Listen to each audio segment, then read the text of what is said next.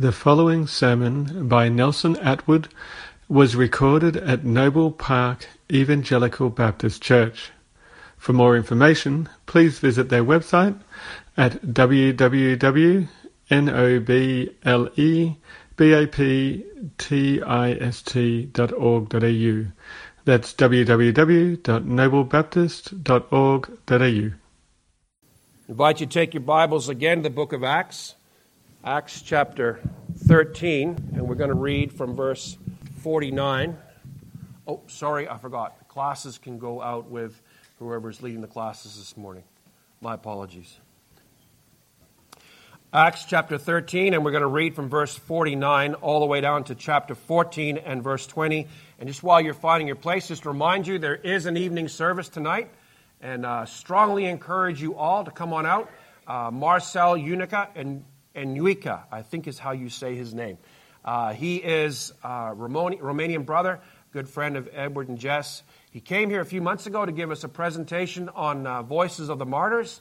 And uh, we could tell right away as he began to speak, he had a tremendous ability to preach. And so I met up with him. We had a good time of fellowship, and I invited him to come back and bring us a message from God's Word. So tonight at 6 p.m., till 7 p.m. There is an evening service, and I encourage you to come over and spend some time of fellowship with us. Those evening services will be carrying on. Uh, second and fourth Sunday of each month.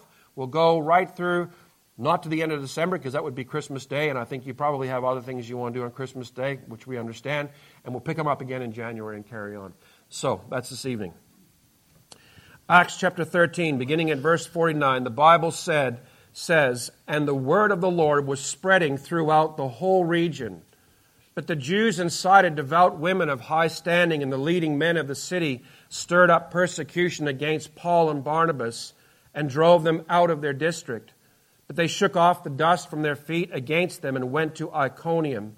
And the disciples were filled with joy and with the Holy Spirit now at Iconium, they entered together into the Jewish synagogue and spoke in such a way that a great number of Jews and Greeks believed. But the unbelieving Jews stirred up the Gentiles and poisoned their minds against the brothers. So they remained for a long time, speaking boldly for the Lord, who bore witness to the word of his grace, granting signs and wonders to be done by their hands. But the people of the city were divided. Some sided with the Jews and some with the apostles. And when an attempt was made by both Gentiles and Jews with their rulers to mistreat them and to stone them, they learned of it and fled to Lystra and Derbe, cities of Lycaonia, and the surrounding country, and there they continued to preach the gospel. Now at Lystra there was a man sitting who could not use his feet. He was crippled from birth and never walked. He listened to Paul speaking, and Paul, looking intently at him, seeing that he had faith to be made well, said in a loud voice, Stand upright on your feet. And he sprang up and began walking. And when the crowd saw what Paul had done, they lifted up their voices, saying in the Lycaonian language, The gods have come down to us in the likeness of men. Barnabas they called Zeus, and Paul Hermes, because he was the chief speaker. And the priest of Zeus, whose temple was at the entrance to the city, brought oxen and garlands to the gates and wanted to offer sacrifice with the crowds. But when the apostles Barnabas and Paul heard of it, they tore their garments and rushed out into the crowd, crying out, Men, why are you doing these things? We also are men of like nature with you, and we bring you good news that you should turn from these things, these vain things, sorry, to a living God who made the heavens and the earth and the sea and all that is in them. In past generations, he allowed all the nations to walk in their own ways, yet he did not leave himself without witness, for he did good by giving you rains from heaven and fruitful seasons, satisfying your hearts with food and gladness. And even with these words, they scarcely restrained the people from offering sacrifice to them. But Jews came from Antioch and Iconium and having persuaded the crowds, they stoned Paul and dragged him out of the city, supposing that he was dead. But when the disciples gathered about him, he rose up and entered the city. And on the next day, he went on with Barnabas to Derbe. When they had preached the gospel to that city, and had made many disciples, they returned to Lystra, to Iconium, to Antioch, strengthening the souls of the disciples, encouraging them to continue in their faith, and saying that through many tribulations we must enter the kingdom of God. For those of you here last night, we had a great evening of, uh, of time around the Word, and one of the, the guys who spoke was a fellow named Darren Middleton from North Geelong Presbyterian Church. And in my own studies this week, I've been wondering how I should present this text and what message God would give us from the text. The Lord laid on my heart a message about the gospel witness triumphing over opposition. And as Darren got up and he began to speak, I was just amazed because what God had given him to speak just dovetailed and flowed right up as a present, like an introduction to my message. So I'm thinking, this is awesome. God is giving us two sides or a continuing story from last night to this morning. So if you weren't here last night and you want to catch that message, you can go on the YouTube and the church website and you'll find them both listed there.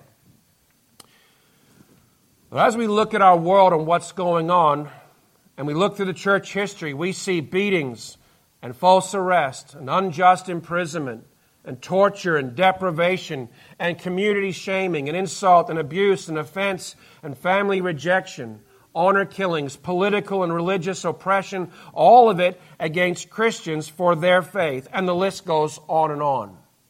What century am I describing? Well, every century, from the days of the first prophets in Israel to today, God's people, God's messengers have been opposed and persecuted. And Acts 13 and 14 are just really sample chapters in that long story.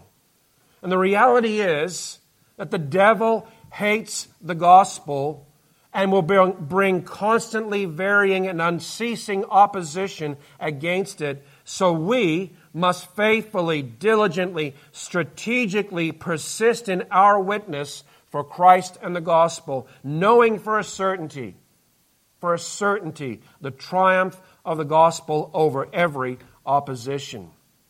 Notice the reason for the opposition. God's gospel was making great progress.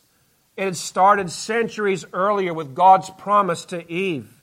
It had been expanded and clarified in God's promises to Abraham, to Moses, and David, and through the prophet's ministry. It had been realized in the life and the ministry and the death and resurrection of Jesus. It had started to be proclaimed in Galilee with Jesus preaching, Repent and believe the gospel.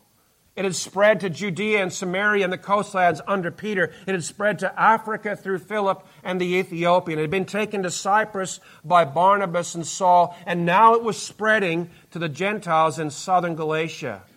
And Paul, or not Paul, Luke gives us bookmarked statements in Acts that describe the progress and spread of the gospel. To give just a few examples. For example, in Acts 2:41, so those who received his word were baptized and there were added that day about 3,000 souls. In Acts 6 and verse 7, the word of God continued to increase. And in Acts 12, 24, the Bible says, but the word of God increased and multiplied. And now here in our text, we see in Acts 13 and verse 49, the word of the Lord was spreading through that region. In Acts 14 verse 1, we see a great number of Jews and Gentiles believed. And towards the end of the chapter, we see churches planted and Paul and Barnabas going back to visit those churches and encourage and strengthen the disciples in the churches and plant or appoint elders and so on. And the devil hates the gospel and is determined to stop it which leads us to the source of these oppositions that are coming. In Acts 13 and verse 44, we see it's jealous Jews who incite women and men to, uh, to, to persecution against Paul and Barnabas. Religious jealousy drove the Jews to try and stop and crush the witness. In Acts 14 and verse 2, we see it's unbelieving, or more literally, it's disobedient Jews those who've had the truth but have turned away in total obedience and rejection of the truth will always hate it because it wounds their conscience. And rather than turn to God in repentance and renewed, renewed obedience to the truth, they strive to stamp it out. In Acts 14 and verse 5, Gentiles and Jews together against the gospel. Most of us have heard the phrase T4G, together for the gospel. Well, here we have TAG, together against the gospel. And what I find amazing is that opposition to the gospel unites the strangest of bedfellows. Otherwise, bitter enemies united against a common enemy. In Jesus' own ministry, the liberal Sadducees and the extremely conservative Pharisees and the, uh, what do you call them? The Herodians all come together in their desire for one thing get rid of Jesus. And here, Jews of the one true God and polytheistic pagan Gentiles come together in the desire to be rid of the gospel and its witnesses. But ultimately, the source of all opposition to the gospel comes from the oldest liar in creation, the devil and Satan. He has a long history of opposing God's people and purposes. In Job chapters 1 and 2, the oldest book in the Bible, Satan opposed Job. In 1 Corinthians, sorry, 1 Chronicles 21 and verse 1, Satan stood against Israel and incited David to sin by numbering Israel. In Zechariah 3 and verse 1, Satan was standing at Joshua the high priest's right hand to accuse him. In Mark 4 verse 15, the Bible tells us in Jesus' words that the Satan comes immediately as the word is sown and takes away the word that is sown. He's acting in opposition against the gospel. So, behind all the opposition brought by the Jews and Gentiles yesterday and today is the devil, still unrelenting in his opposition to God's people and God's purposes. But this, we must remember when it happens, and we look at the, the, newspapers and see all that happened in the last couple of days in this city, when we see that, we remember this that Satan is a dog on the leash of God Almighty. He can go only as far as God allows him. Job's story in Job 1 verse 12 and Job 2 verse 6 very clearly displays that. And again, remember the great news of the gospel the devil is defeated. The Bible says in Colossians 2:15 that he, that's Christ, disarmed the demonic rulers and authorities and put them to open shame by triumphing over them. In John 12:31, Jesus said, "Now is the judgment of this world. Now will the ruler of this devil be cast out." Ruler of this world, who is the devil, will be cast out. In Luke 10:18, Jesus is talking to the 72 that he sent out, and they've come back, and he said, I saw Satan fall like lightning from heaven. So Satan is certainly defeated. Satan is certainly limited by God's overriding control, but he's not yet bound. Listen to what the Bible says. In Acts 5 and verse 3, the Bible says that Satan entered the heart of Ananias to lie to the Spirit, lie to the Holy Spirit. In Ephesians 4 verse 27, Paul warns us not to give the devil an opportunity. In 1 Thessalonians 2.18, what's the Bible tell us? Paul was hindered again and again by Satan. In 1 Peter 5 and verse 8, the Bible tells us Satan prowls around like a roaring lion seeking someone to devour. He is defeated. He's limited but not yet bound. But Scripture promises even more in Romans 16 and verse 20 that God will soon crush Satan. So, whatever persecution and opposition that we suffer has been permitted by God, but it cannot ever separate us from God. You go back to Romans 8 and that great, beautiful passage in verses 31 all the way down to 39. We see that nothing can separate us, not even persecution, not life nor death, nor so many other things. So while the devil is defeated, absolutely, he is limited. He's not yet bound, but he will very soon be. And so we hold fast again to this great truth. Matthew 16 and verse 18 that on this rock, on Christ, he will build his church, and the gates of hell will not prevail against it. Christ's life and death and resurrection has triumphed over the devil and defeated him. The gospel has already triumphed over all opposition. But notice the types of opposition that are here in our text. First of all, there is a political and religious opposition in verse 50 of chapter 13. The Jews, moved by the devil, stirred up persecution through devout religious women and leading Greek men. The devil moved them to uh, both political and religious opposition against those witnesses. Devout, religious, wealthy women comprised about 50% of the Jewish proselytes and about 80% of the God-fearers. The Jewish synagogue leadership prompted by the devil to do so, incited those women who in turn moved the city's male Greek leadership against the Christians, which would have included the local government's highest representatives, so leading political people, and those men were tied very much to both the moon cult and the imperial cult. You see, what are those? Uh, cults, pagan idolatry cults, where they worship the moon and they also worship the emperor. So we see there very clearly there's both political and religious opposition. They have the most to lose as Jews and Gentiles trust in Christ. And, brothers and sisters, the reality is in every age, first century to 21st century, the enemy stirs up pressure from religious people and those of high social standing towards persecution. They have and will continue to try and eliminate the church and force disciples to renounce beliefs. It's happening all over the world, and it happens in our city today. I was talking with Lee on the phone just before the rally last night. He told me that City on a Hill normally gets 200 phone calls a day. Right now, they're getting 50,000 from what's happened. There's pressure, huge pressure on them. It's happening all over the world. The devil emphasizes to religious people. when I say religious, I don't mean Christian.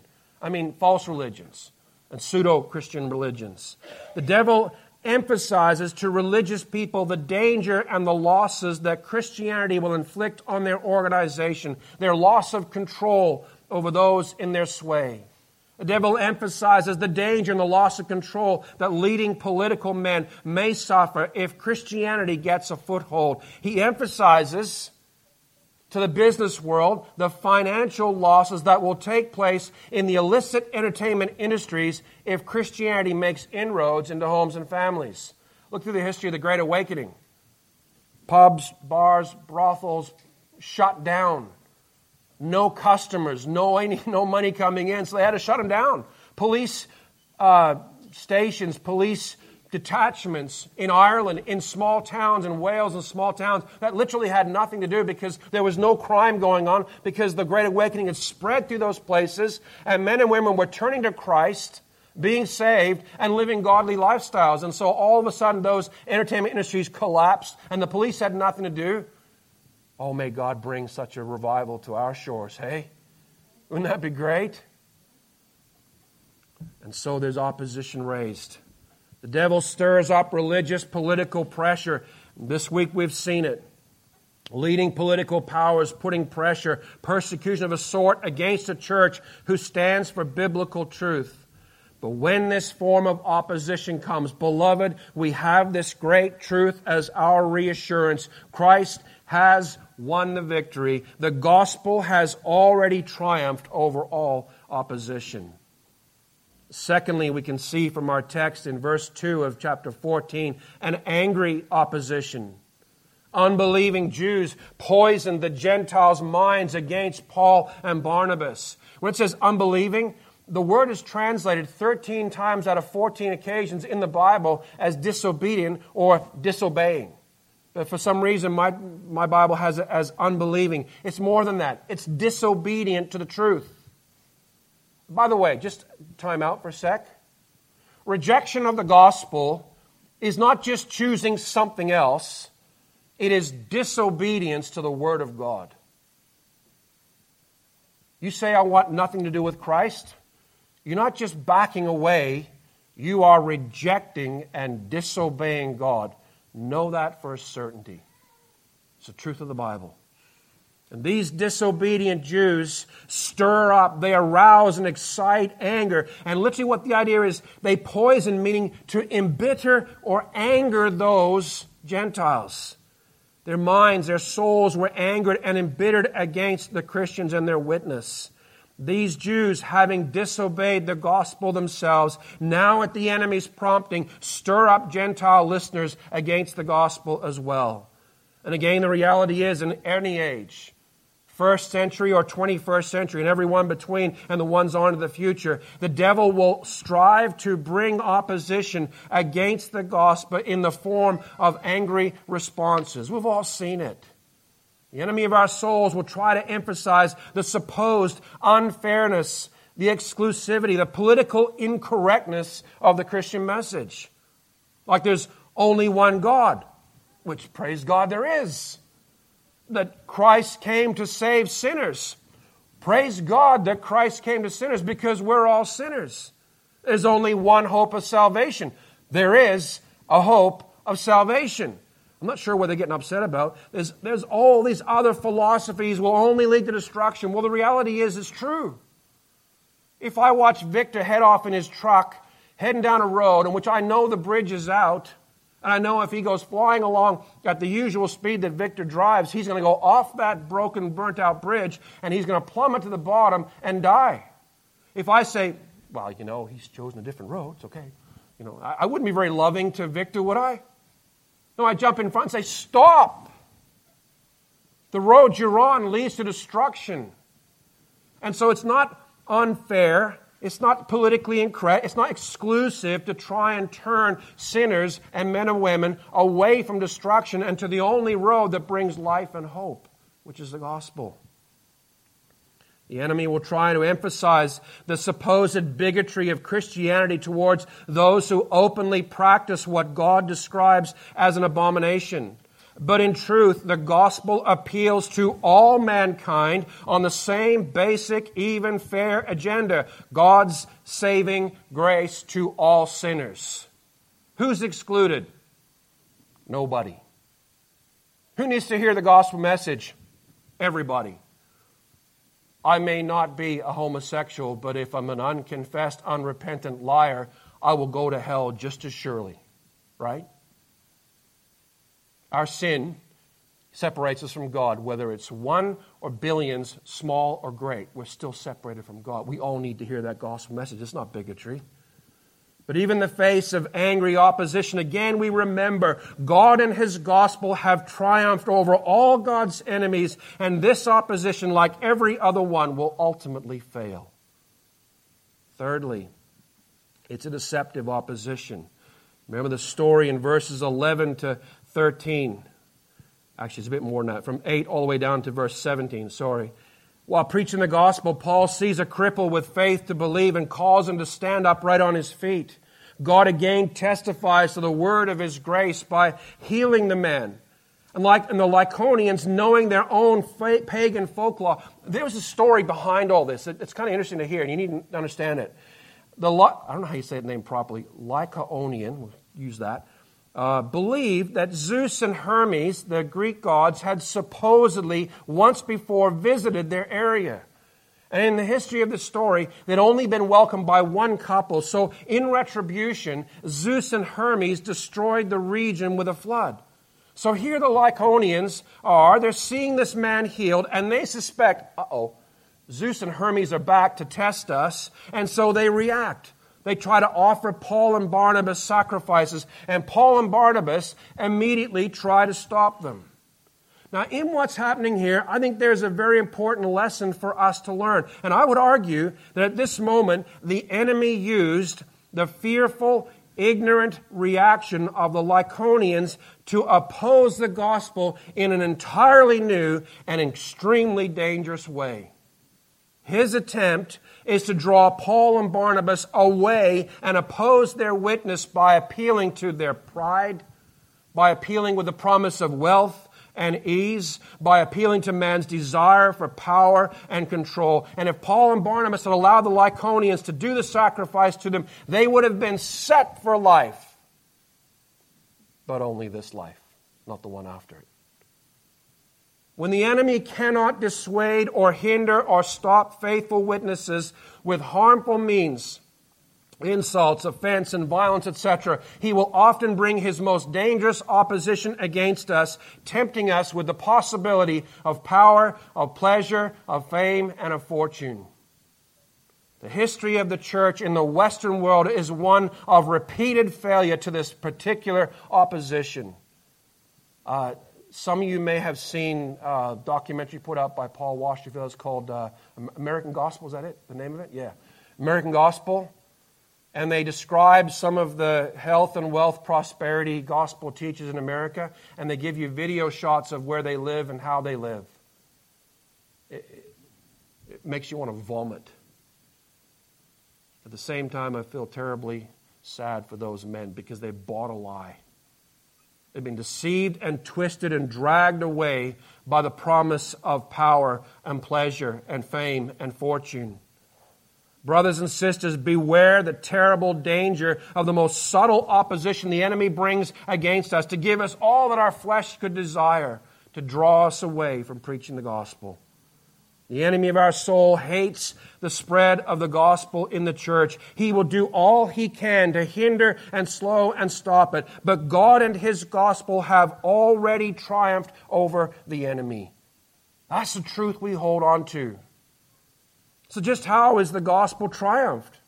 Well, Christ's accepted offering of himself is our guarantee of forgiveness forgiveness of sins that we have committed against God. It's a guarantee of a full and final salvation from God's wrath against us, of a finished sanctification, of persevering to the very end. Christ has ascended and is enthroned on his Father's throne, and Christ is coming again to rule and reign in his earthly kingdom. And Christ has defeated sin and death. They've been stripped of their power over us, and Christ has defeated the devil. He knows it, by the way. He got no doubts about what his future is. But he's still trying everything and the most futile attempt, and he's unrelenting in his attempts to stop the gospel. But, brothers and sisters, knowing Christ's victory enables us to endure futile and failed opposition. We know the opposition cannot last forever, for Christ is surely returning we know that as painful as opposition might become, it's nothing compared to the unceasing endurance of hell. One of the uh, English reformers, on his way to being burned at the stake in the early days of the English Reformation, said he'd far rather do, endure one hell of, sorry, rather endure one hour. I'm still stumbling over it. Rather endure one hour of hell on a stake than eternity in hell that never ended.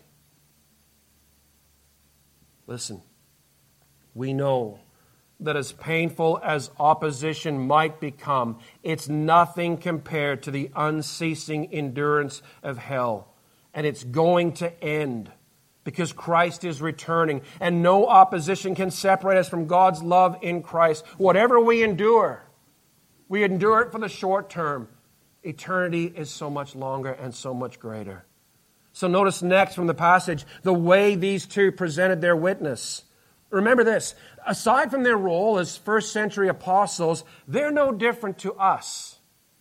They have the same problems and struggles and difficulties that we have. We're men just like they are. Women just like, well, not women apostles, but men and women as they were, we are today. So, first of all, despite the opposition, Paul and Barnabas continued their witness they perhaps remembered Jesus' words as we should. In Luke 6 and verse 22 and verse 23, Jesus said, Blessed are you when people hate you and when they exclude you and revile you and spurn your name as evil on account of the Son of Man. Rejoice in that day and leap for joy, for behold, your reward is great in heaven, for so their fathers did persecute the prophets. Matthew 10, verses 22 and 23, Jesus said, And you will be hated by all for my name's sake. But the one who endures to the end will be saved. When they persecute you in one town, flee to the next. For truly I say to you, you will not have gone through all the towns of Israel before the Son of Man comes. So, what kind of witness did Paul and Barnabas present? And I would argue from verse 51, it was uh, 51 of chapter 13, it's a separated witness. Let's read those verses again. Verses 50 and 51, it says, But the Jews incited the devout women of high standing and the leading men of the city stirred up persecution against Paul and Barnabas and drove them out of their district. But they shook off the dust from their feet against them and went to Iconium. What in the world does that mean? They shook off the dust from their feet. Paul and Barnabas began their witness in that town in the synagogue of the Jews. And it's reasonable to assume that the Jews had never heard the gospel before Paul and Barnabas got there. News didn't travel like it does today. And they, in their worship, were worshiping to the best of their understanding according to the latest revelation they had from God. And Paul stood up. And we looked the last couple of weeks about his first recorded gospel sermon, calling them to believe in Christ for salvation, giving them, promising them forgiveness and justification.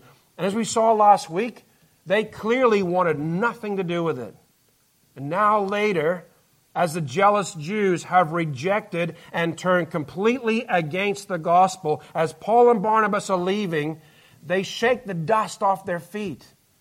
The jealous Jews on the other side of the story are no longer living and acting as faithful Jews. They're living and acting rather as apostate Jews. The Jews have gone from being Paul and Barnabas' brothers, which they call them that back in verse 15 of chapter 13, to being the enemies of Christ. They're the enemies of the cross and the enemies of the gospel. And Paul and Barnabas' action of shaking the dust off their feet was a symbolic gesture to display to the Jews they did not wish to be defiled by any association with them, even the dust that came from their synagogues and their town.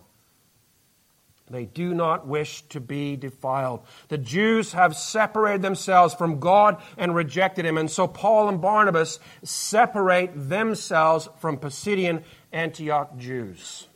That's a very strong, it was a powerful moment when they stood there and just shook the dust off their feet before they left. There's a very important lesson for us to learn here. Brothers and sisters, we cannot share our witness and our evangelistic efforts with those who do not hold the same biblical faith and gospel as we do. We cannot join forces with those of pseudo Christian faiths, even those Christian groups that have departed, that once held the truth but now departed from it, because some of their foundational beliefs are just wrong. I'm sorry, I'm going to just choose one because it's, it's easy and it's historic. We do not join forces with those of the Roman Catholic faith. You say, why? Oh, come on. That's separatism, isn't it? That's a little extreme, isn't it? Are you serious? What's wrong with that?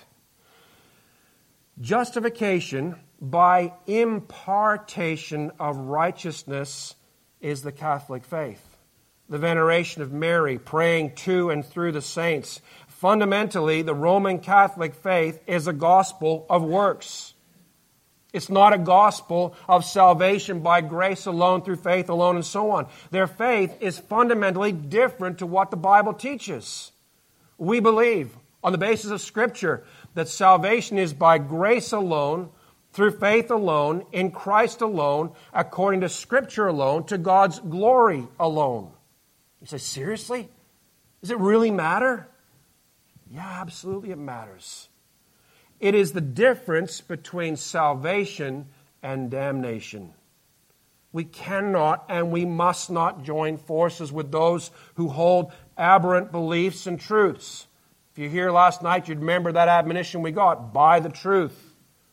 Paul described the church of the living God as the pillar and buttress of the truth in 1 Timothy 3:15. Paul and Barnabas exercised a separated witness. They separated themselves from those who claimed to belong to God, but had in fact rejected and denied God's only Son, God's witness, and God's gospel. Paul and Barnabas' action had an added meaning of judgment against the Jews. They were communicating to the Jews that they were now under God's judgment for disobedient, disbelief to the gospel. Brothers and sisters, our witness must be a separated witness. We don't join forces with those who claim to belong to Christ, all the while denying the fundamental foundational doctrines of the faith. But praise God, we do join forces with those who do subscribe to those same fundamentals. And you know, we might differ on some of the unfundamentals, I'll call that, or the not so fundamental parts of it. We might have some difference there, but when we have agreement and, and fellowship around the salvation truths of the gospel, we have fellowship. We can join forces those and present a gospel because we're presenting the same basic message to all who will hear it. But it's not a religious, stiff, separated like that. It's also a very loving witness. We just talked in verse uh, 50 and 51 about them separating from the Jews. But Paul and Barnabas in verse 1 of chapter 14, what's the first thing they do? After shaking the dust off their feet, notice as they arrive in the next city, where do they go? Right back into the synagogue. Now, if, if I was them and they were doing all kinds of nasty things to me, I'd be thinking, you know, maybe a synagogue witness isn't the best place to start. Let's try some, somewhere else and maybe not have opposition like that. And we go somewhere else. No, they go right back to the synagogue. Paul and Barnabas were not saying that all Jews were apostate. They were saying those who hear the gospel and knowing the Old Testament scriptures and still reject it, those are apostate. But what we see here in their actions is love. It's a huge amount of love. These two witnesses, being Jews, raised in the synagogues under the law, knowing the covenants and promises of God, they loved the Jews and desired for their salvation. Having experienced the persecution they'd already experienced, it would have been entirely natural for them to go somewhere else, yet to the synagogue they go. Notice they go in together. There was a fellowship, a support, a unity and a witness as they both go into the, the, synagogue to make a witness for Christ and the gospel. There was love for the Jews to see them saved. And we see that same love expressed by Paul in Romans 9. Listen to what he says I am speaking the truth in Christ. He goes a bit later, I have great sorrow and unceasing anguish in my heart, for I could wish that I myself were accursed and cut off from Christ for the sake of my brothers, my kinsmen according to the flesh. They're Israelites. What's Paul saying? It's like Moses up on the mountain Lord, curse me. Lord, do away with me, but save your people. Paul's saying, Listen, I love them so much. I want to see them saved so much. I'm willing to be accursed and cut off from Christ if God would save my brothers and sisters who are the Jews. That's love, brothers and sisters. Jesus said it in Matthew 5. You've heard that it was said, You shall love your enemies and hate your, en- sorry, love your neighbor and hate your enemy. But I say to you, love your enemies and pray for those who persecute you. Should we pray for Daniel Andrews? Absolutely. Should we pray for those who are persecuting Christians in far off places? Absolutely. Make no mistake, brothers and sisters, if, if he saved you, he can certainly save them. We're no better. Right? They loved them and they went in there. And, brothers and sisters, the question that crosses my heart as we go out to witness for the gospel do we love those that we're talking to? Before you quickly go, oh, yeah, yeah, yeah, of course. Stop and think about it. Not only that, in verse 1, thirdly, theirs was a compelling witness. In chapter 14 and verse 1, the Bible says, Now at Iconium they entered together into the Jewish synagogue and spoke in such a way that a great number of both Jews and Greeks believed. Paul and Barnabas witnessed in such a way, such a compelling way, that many believed the message. So, what made their witness a compelling witness? Well, it doesn't give any many details, but you can see from the other scriptures, from Romans and 1 Corinthians, as Paul wrote about his witness and wrote the content of his gospel, we can see what he would have done, how he would have behaved. A compelling witness is, first of all, a biblical witness. Paul would have presented the same gospel he wrote and explained specifically in Romans. In Romans 1, Paul would have preached the wrath of God against all ungodliness and unrighteousness of men who suppress the truth and are without excuse. Brothers and sisters of Christ, if we don't talk about the wrath of God, what are we offering salvation from? You say, oh, but from sin and bad habits and all those things. That's true. But let's face it, bad habits and issues and problems in this life is nothing compared to the wrath of God which is coming. His message would have contained, excuse me, contained a message about the wrath of God. From Romans 2, Paul would have preached that all men, Jew and Gentile, male and female, old, the whole world alike are sinners before God, and we have no hope apart from the grace of God in sending Christ. From Romans 3, Paul would have preached that men are justified and saved. And our salvation is, in Romans 3.24, by God's grace. In Romans 3.22, through faith and in Christ. In Romans 3.21, with that, that gospel message is witnessed and according to the Old Testament scriptures, the law and the prophets. In Romans 11, verse 36, it was to him be the glory. The gospel is preached to the glory of God. I hope you pick that up. Salvation is by grace alone, through faith alone, in Christ alone, according to Scripture alone, to the glory of God alone. It's all in Romans 3. Paul would have preached that gospel. And, brothers and sisters, as we go out with the message, here's the question for us Does our witness declare the full message of the gospel? I was talking to Reverend uh, Middleton, Darren Middleton, last night, and he said one of the problems they're struggling with, especially in young zealous evangelists out in Geelong where they work is they're going out and they're leaving out things like sin and wrath and death and talking about how the gospel can give you a great new life. Well, strictly speaking, the gospel will give you a great new life. I, am not debating that for a second. But compared to what?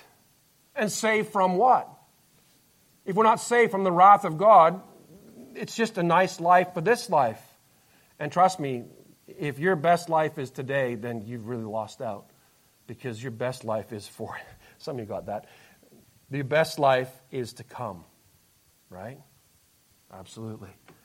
Their compelling witness was a full declaration of the message of the gospel. Brothers and sisters, when we go out, do we declare the whole truth? Uh, Paul Washer told us in the evangelism seminar I did with him. He said, When you sit down with someone, tell them the gospel, you may as tell them the whole thing, warts and all, because you get one chance, and if God's Spirit isn't working, they're not going to believe it anyway. But if God's Spirit's working, they need to hear the whole thing so they understand what they're believing. Nextly, their compelling witness would have been a spirit filled witness. From 1 Corinthians 1 and 2, we can see there as Paul describes his ministry, they would have preached Christ and Him crucified, the stumbling block of the cross to the Jews, and the foolishness of the cross to the Greeks and the Gentiles. Their demonstration of the Spirit and of power is declaring the Word of God to the people of God in such a way that Jews, despite the stumbling block of the cross, and Gentiles, despite the foolishness of the cross, were being saved. Not by persuasive words of man's wisdom, but by the work of the Spirit of God. Because it's God's Spirit that awakens us. It's God's Spirit that helps us to understand the reality of the gospel. It's God's Spirit that gives us the faith and calls us to believe and draws us to Christ. Their witness was a spirit filled witness. And, brothers and sisters, the question comes back to us Is our witness a spirit filled witness to those outside the faith? Are we resting in all kinds of devices and programs and schemes of men and women? Because that's not what it's about. It's about the Spirit of God working. But there's something else here. In 1 Corinthians 2, we can see from Paul's description there the compelling witness is also a very humble witness. Paul would have preached and witnessed and ministered without lofty speech or man's wisdom. He stood there in weakness, in fear, in much trembling, in plausible, not in plausible words of wisdom, but in a demonstration of the Spirit and of power. He didn't get up as a great orator and preach away. He stood up and he quietly and gently and with a persuasion of the Spirit of God's working in his life and his message, he proclaimed the gospel and they believed. I'll give you an example. Um, this is not me at all. Uh, I heard a story from um, one of my friends back in the Brethren churches in Canada, and he said that he went to a, a service and he had been witnessing to this fellow at work for weeks on end. And the guy finally, reluctantly agreed to come to a church service with him. And he got there, and my friend got him down the front, and they all there, and he's just praying, Lord, please let it be a powerful gospel message tonight. And the fella got up, and he opened his Bible, and he preached a sermon on the begats of Scripture. You know what the begats of Scripture are? And Abraham begat Jacob, and Jacob begat, you know, and so on. Or Abraham begat Isaac, and Isaac begat Jacob, and so on, right? And this guy's there going, no, no, no, no, no, no, this is not the right message. Come on, man. And he's pleading with the Lord that the Lord will change this preacher's mind halfway through his message. You'll flip to John 3.16 and just preach that. And on the way home, you know what happened? His friend says, I trusted Christ as my Savior tonight. And, and the brethren fell, almost drove off the road. What, what were you talking about? He said, You know, it just hit me as I, he's talking about the begats and so and so begat and so and so begat and so and so begat. He's all I could think about as he was talking was time is moving on. Life in those sentences was three words Life is short. And everything you told me about Jesus and the gospel came flooding back to me as I heard him go through all those little lives stories. And I suddenly realized my life is about to be over. And if I don't trust Christ, I'll go to hell. It's as simple as that. And he said, So I bowed my head while you guys were listening to the begats, and I prayed and asked Jesus into my life. And He was saved. It's not about persuasive preaching.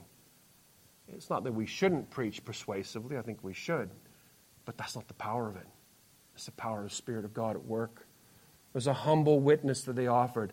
Brothers and sisters, to wrap all this up, opposition has come. It will continually come with increasing intensity in our world. We can see it already. The storm clouds of persecution are building on the far side of the city, and they're coming this way. And we will be under it before we know it. Our opposer, beyond the human face we see, is ultimately the devil. He has been defeated for eternity at the cross. He is limited but not yet bound, and God will soon crush him completely. The gospel has triumphed, triumphed over Satan and his opposition. And, brothers and sisters, our witness declares that triumph. And our witness displays that triumph as it's presented in the power of the Spirit of God, in biblical truth and humility. Our witness must be separated, but loving and compelling. It must be a compelling witness that presents the truth of the gospel, the whole, complete, unvarnished truth of the gospel. It must be in the power of the Spirit of God, both in our witness and in their conversion and it must be presented by humble, God depending witnesses. If, who here feels shy and nervous about evangelization? Just so you know. Good on you. I do. I, I, I, got all the power and thunder I want standing in a room full of Christians in front of a Bible and all the rest of it. I go out there, I get nervous. I, I won't deny it. And it takes me all of my size or whatever, all that's in me, to go up and say, Excuse me, can I share the gospel with you? If that's how you feel, don't, don't be afraid.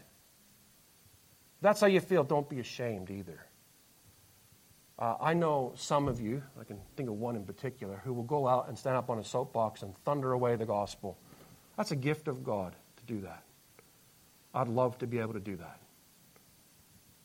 But you know what? Our message is not presented in persuasive. We're not, we're not presenting a message to compete with Coke ads or Pepsi ads or Reebok or anything like that. We're not presenting a message that's supposed to compete with the political messages on our TVs and all that stuff. We present a message of the gospel of Jesus Christ in the power of the Spirit of God, a complete biblical message, and we do it, eh, as Paul says, in weakness, in fear, and in much trembling.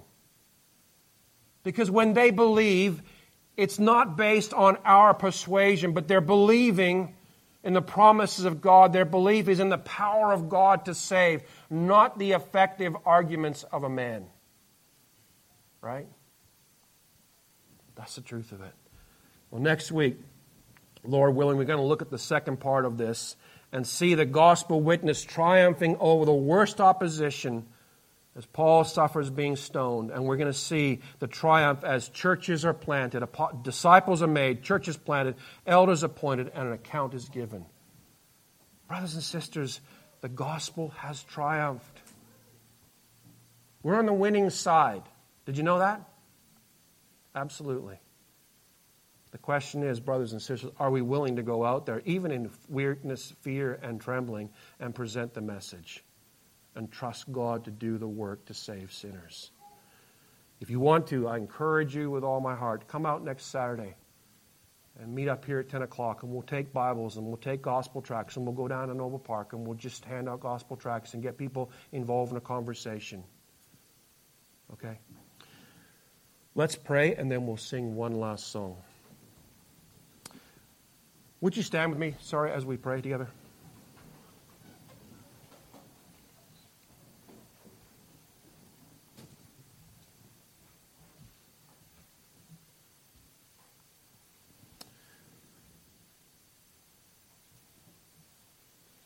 Our gracious God and Heavenly Father, we stand before you as a company of saved sinners. Father, we give thanks we praise you, O God, for the great hope that we have because of the gospel. And Father, we hold on to that hope, for it gives us courage to go and to share, to open our mouths and talk to people and engage in a conversation. Father, we pray for all of us as a church. We see the opposition that was brought against the apostles, we recognize that opposition is being brought against us and it's increasing in its intensity. Father, I pray, I plead with you, O Lord God, that all of us would do nothing to bring shame to the name of Christ. But Father, even in weakness and in fear and in much trembling, we would go out and we would present the gospel message to those who need to hear it desperately. Father, we ask you for help.